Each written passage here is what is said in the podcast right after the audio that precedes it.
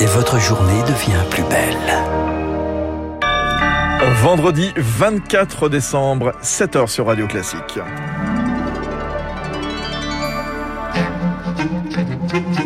La matinale de Radio Classique avec Fabrice Lundy.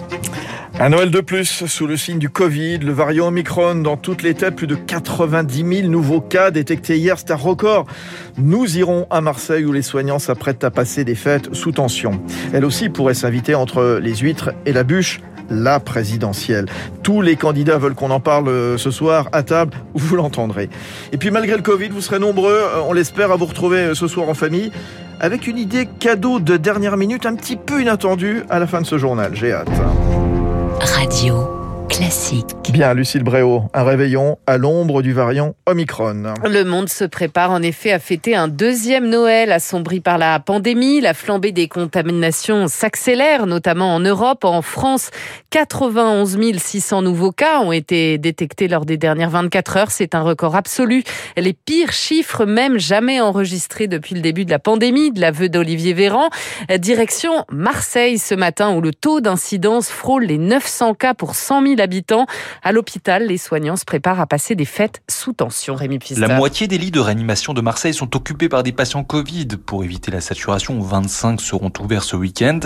Un effort qui va devoir être supporté par des soignants déjà au bout du rouleau. Stéphane Berda est le président de la commission d'établissement des hôpitaux de Marseille. Déjà pour garder les lits ouverts, les gens travaillent beaucoup sur en heures supplémentaires, donc les gens sont en train un peu de s'épuiser. Et l'histoire de rappeler les gens sur leur congé, c'est un peu, à mon avis, pas utopique, mais je suis pas certain qu'il y ait tant de gens que ça qui, prennent des congés et qui soient susceptibles de, faire de la réanimation. Non, non, on est très très tendu sur tous les points. Le problème, c'est que dans les quartiers nord de Marseille, la couverture vaccinale n'est que de 45%. C'est le taux le plus faible de France.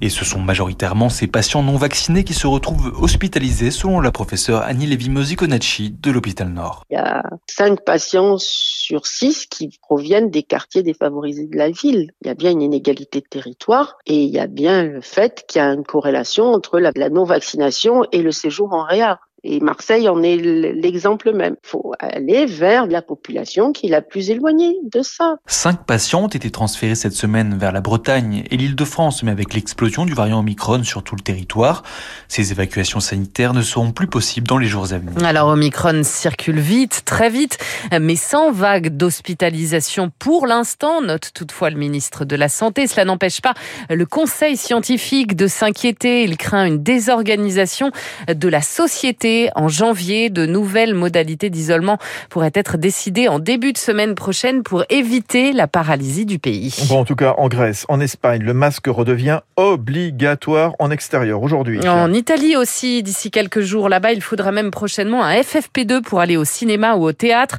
Partout en Europe, on teste aussi à tout va. Chez nous, la mairie de Lourdes, dans les Hautes-Pyrénées, a décidé de distribuer une boîte d'autotest par famille avant Noël. Armelle Bertrand, la directrice générale adjointe des services de la ville, espère renouveler l'opération pour le nouvel an. En une demi-heure, tout était parti. Le matin, à 9h30, il n'y avait plus rien. Ces kits-là n'avaient pas forcément vocation à être euh, distribués à la population. On savait que la préfecture avait des autotests euh, en stock et on s'est dit, enfin, faut pas les laisser dormir. Faut les prendre et faut les distribuer. En tout, 4000 autotests. C'est pas grand-chose, mais c'est toujours ça de fait pour euh, les familles. Et si ça peut éviter des clusters, ben, ça sera déjà un pari gagné. Des propos recueillis par Lauriane. Tout le monde des autotests, la grande distribution voudrait bien, elle, en vendre et presse le gouvernement de l'autoriser. Seules les pharmacies ont le droit pour l'instant. Dans le Parisien, Vincent Bronsard, le président d'Intermarché et Netto, assure pouvoir mettre 3 millions d'autotests en rayon en une semaine seulement. En Guadeloupe, des manifestants hostiles au pass sanitaire se sont introduits de force hier soir dans l'hémicycle du Conseil régional. Les élus qui siégeaient en plénière ont eu le temps de quitter les lieux. La région dénonce un acte d'une violence inédite. Une délégation de 10 personnes a tout de même été reçue. Vous vous retrouverez peut-être en famille ce soir, on le souhaite évidemment, avec une invitée surprise qui pourrait s'inviter à table la présidentielle. Oui, la politique entre le foie gras et la bûche, c'est un grand classique. Les candidats le savent très bien et cette année, plus que d'habitude, les discussions s'annoncent électriques selon Alexis Lévrier. Il est maître de conférence à l'Université de Reims, historien de la presse et des médias. C'est toujours un moment où se cristallisent des débats familiaux. C'est évidemment un moment où il faut frapper l'opinion publique. Donc chaque candidat essaye d'occuper l'espace médiatique de manière très intense. C'est un moment de construction de sa propre opinion. Et je crois que ça sera particulièrement le cas cette année.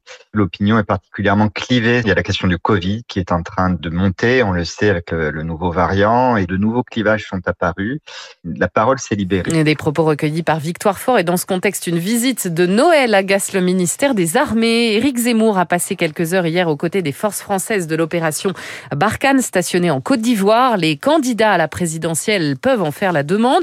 L'armée exige juste d'eux une grande discrétion. Or, il a publié plusieurs images sur les réseaux sociaux. L'engagement moral pris n'a pas été tenu, estime le porte-parole des armées.